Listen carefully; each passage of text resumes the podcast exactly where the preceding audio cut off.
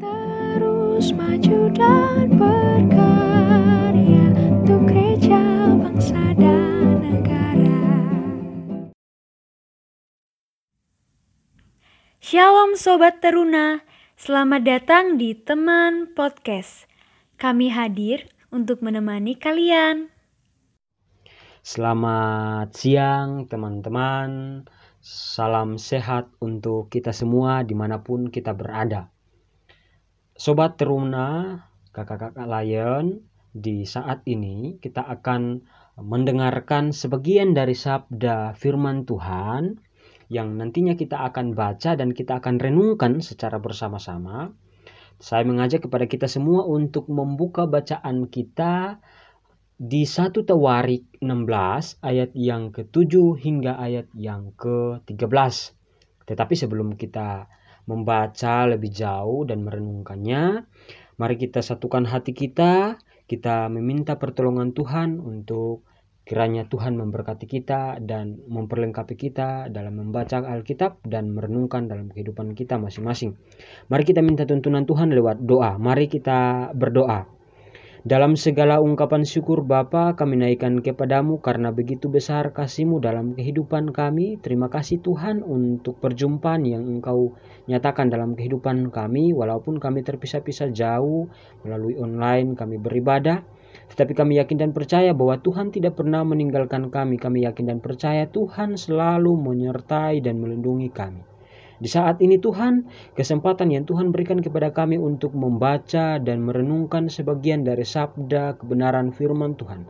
Biar kiranya Tuhan mampukan kami untuk mendengar, membacakan firman ini, tidak hanya kami baca dan kami dengar Tuhan, tetapi Tuhan mampukan kami untuk melakukan dalam segala kehidupan kami ketika kami ada di dunia ini. Tuhan, ini doa dan sembahyang kami, kami alaskan doa ini hanya di dalam nama Bapa, Putra, dan Roh Kudus. Amin. Oke teman-teman, sekali lagi eh, bacaan kita terdapat dalam satu Tawarik 16 ayat 7 hingga ayat yang ke-13. Saya akan membacakan untuk teman-teman sekalian. 1 Tawarik 16 ayat 7 sampai 13. Nyanyian puji-pujian Daud.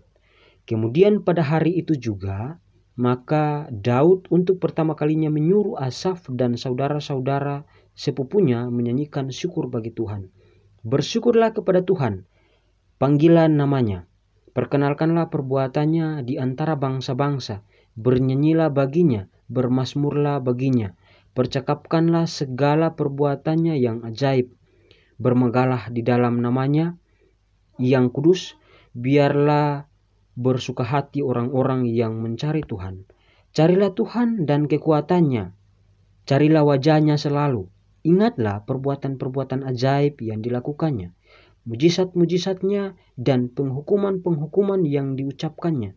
Hai anak cucu Israel, hambanya. Hai anak-anak Yakub, orang-orang pilihannya. Oke, sampai demikian jauh uh, firman Tuhan kita.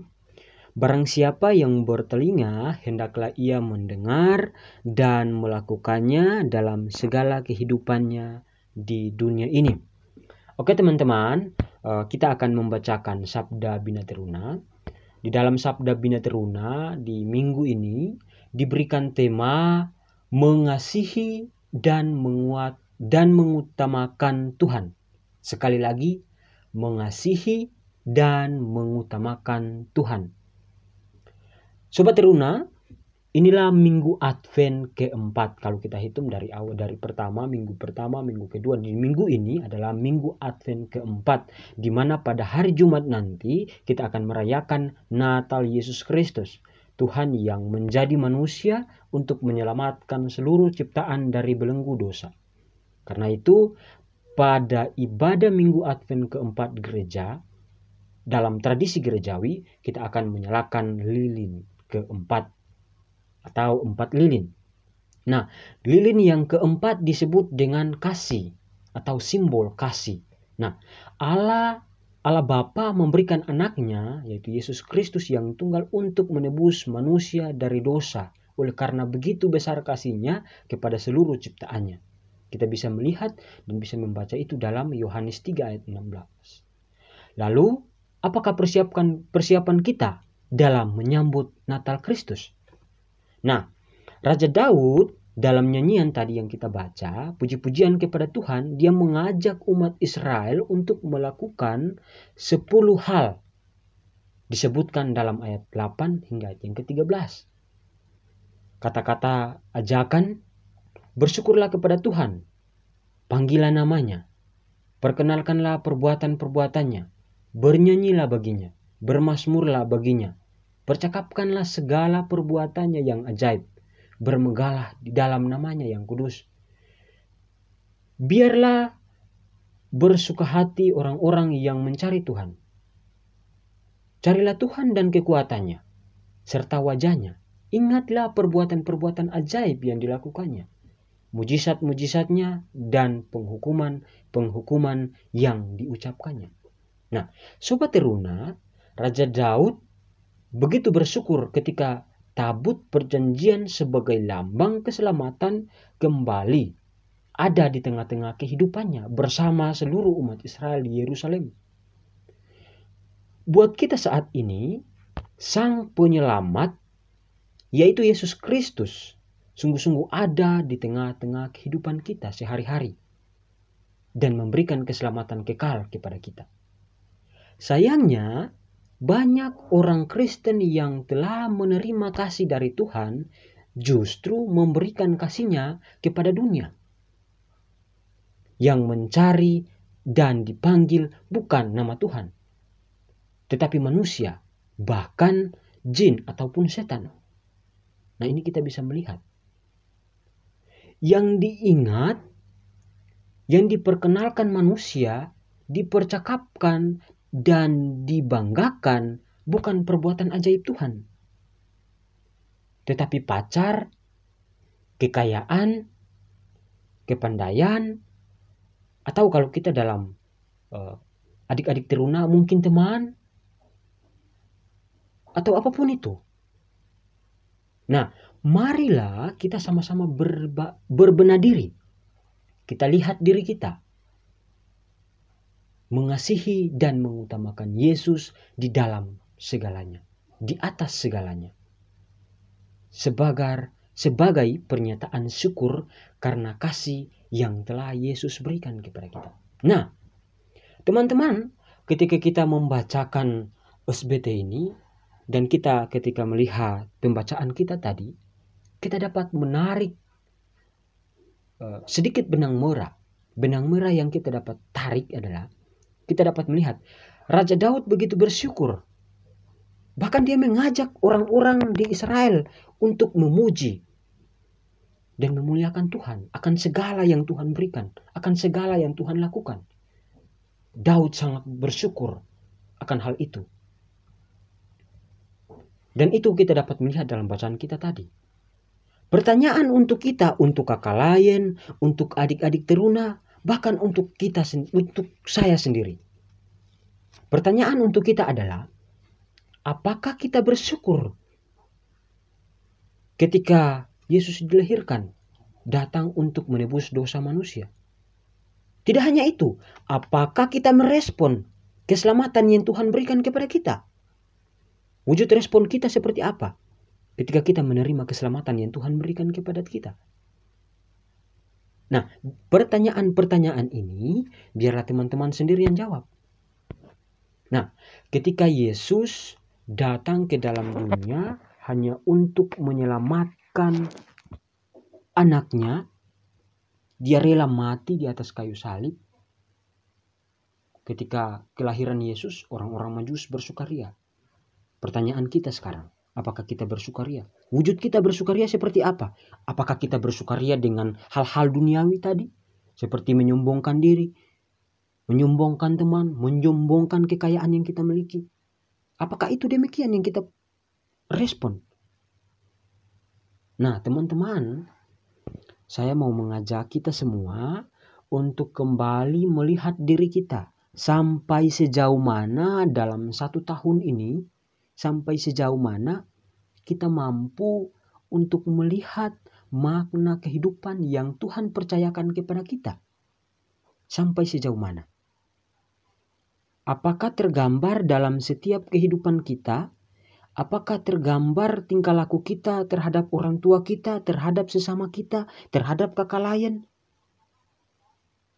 Apakah itu tergambar?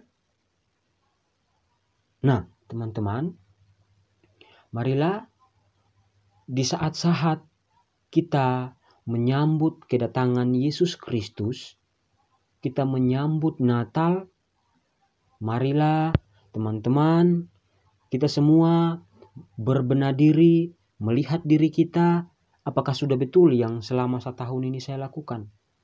Datang dan sujud meminta pertolongan, minta bimbingan dari Tuhan, agar apa yang kita lakukan jangan dengan hal-hal yang duniawi, tetapi berikan hati, berikan pikiran kita kepada Allah. Karena ketika kita berikan hati kita, kita berikan pikiran kita kepada Allah, maka segala tingkah laku kita akan terarah.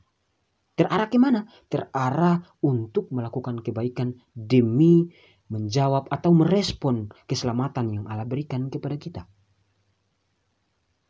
Di masa-masa ini, waktu yang sangat tepat untuk kita berbenah diri ketika kita beranjak ke tahun yang akan datang, biarlah hidup kita sudah dibenahi dengan sejumlah firman Tuhan yang kita terima. Jangan menganggap Natal ini sebagai formalitas belaka. Jangan kita menganggap hanya sebagai kebiasaan kita saja sebagai orang Kristen. Tetapi di saat-saat seperti ini, waktu yang tepat. Oleh karena itu, saya mengajak kita untuk berbenah diri. Kiranya Tuhan yang punya kuasa memberkati kita semua dalam segala apa pun yang kita lakukan. Terlebih khusus melakukan berbenah diri kita. Tuhan Yesus memberkati kita hari ini dan selamanya. Teman-teman, mari kita satukan hati kita untuk kita berdoa. Bapa kami di sorga, Bapa yang baik, kami bersyukur untuk setiap kasih-Mu dalam kehidupan kami. Kami yakin dan percaya bahwa Tuhan tidak pernah meninggalkan kami.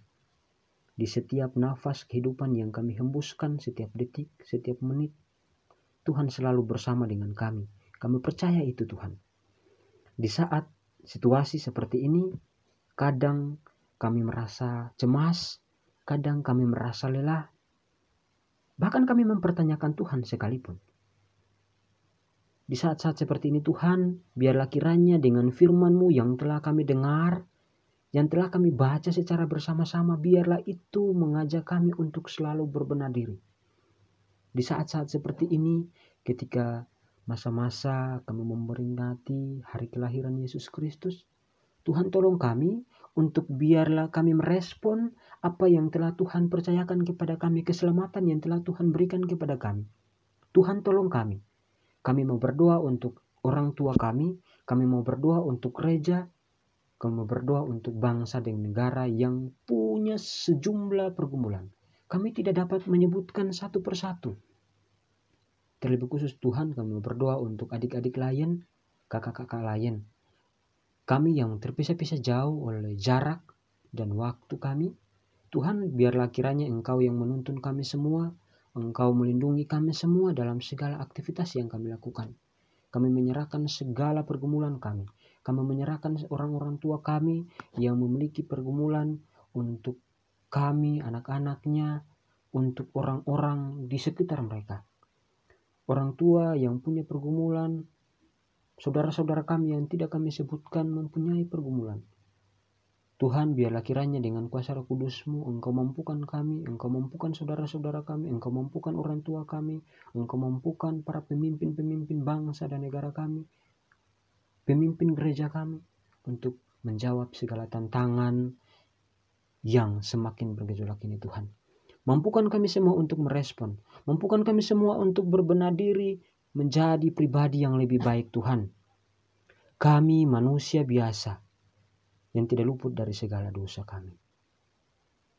Bapa, doa kami jauh daripada sempurna. Kami akan alaskan doa yang jauh daripada sempurna ini dengan menyebutkan doa Bapa kami secara bersama-sama.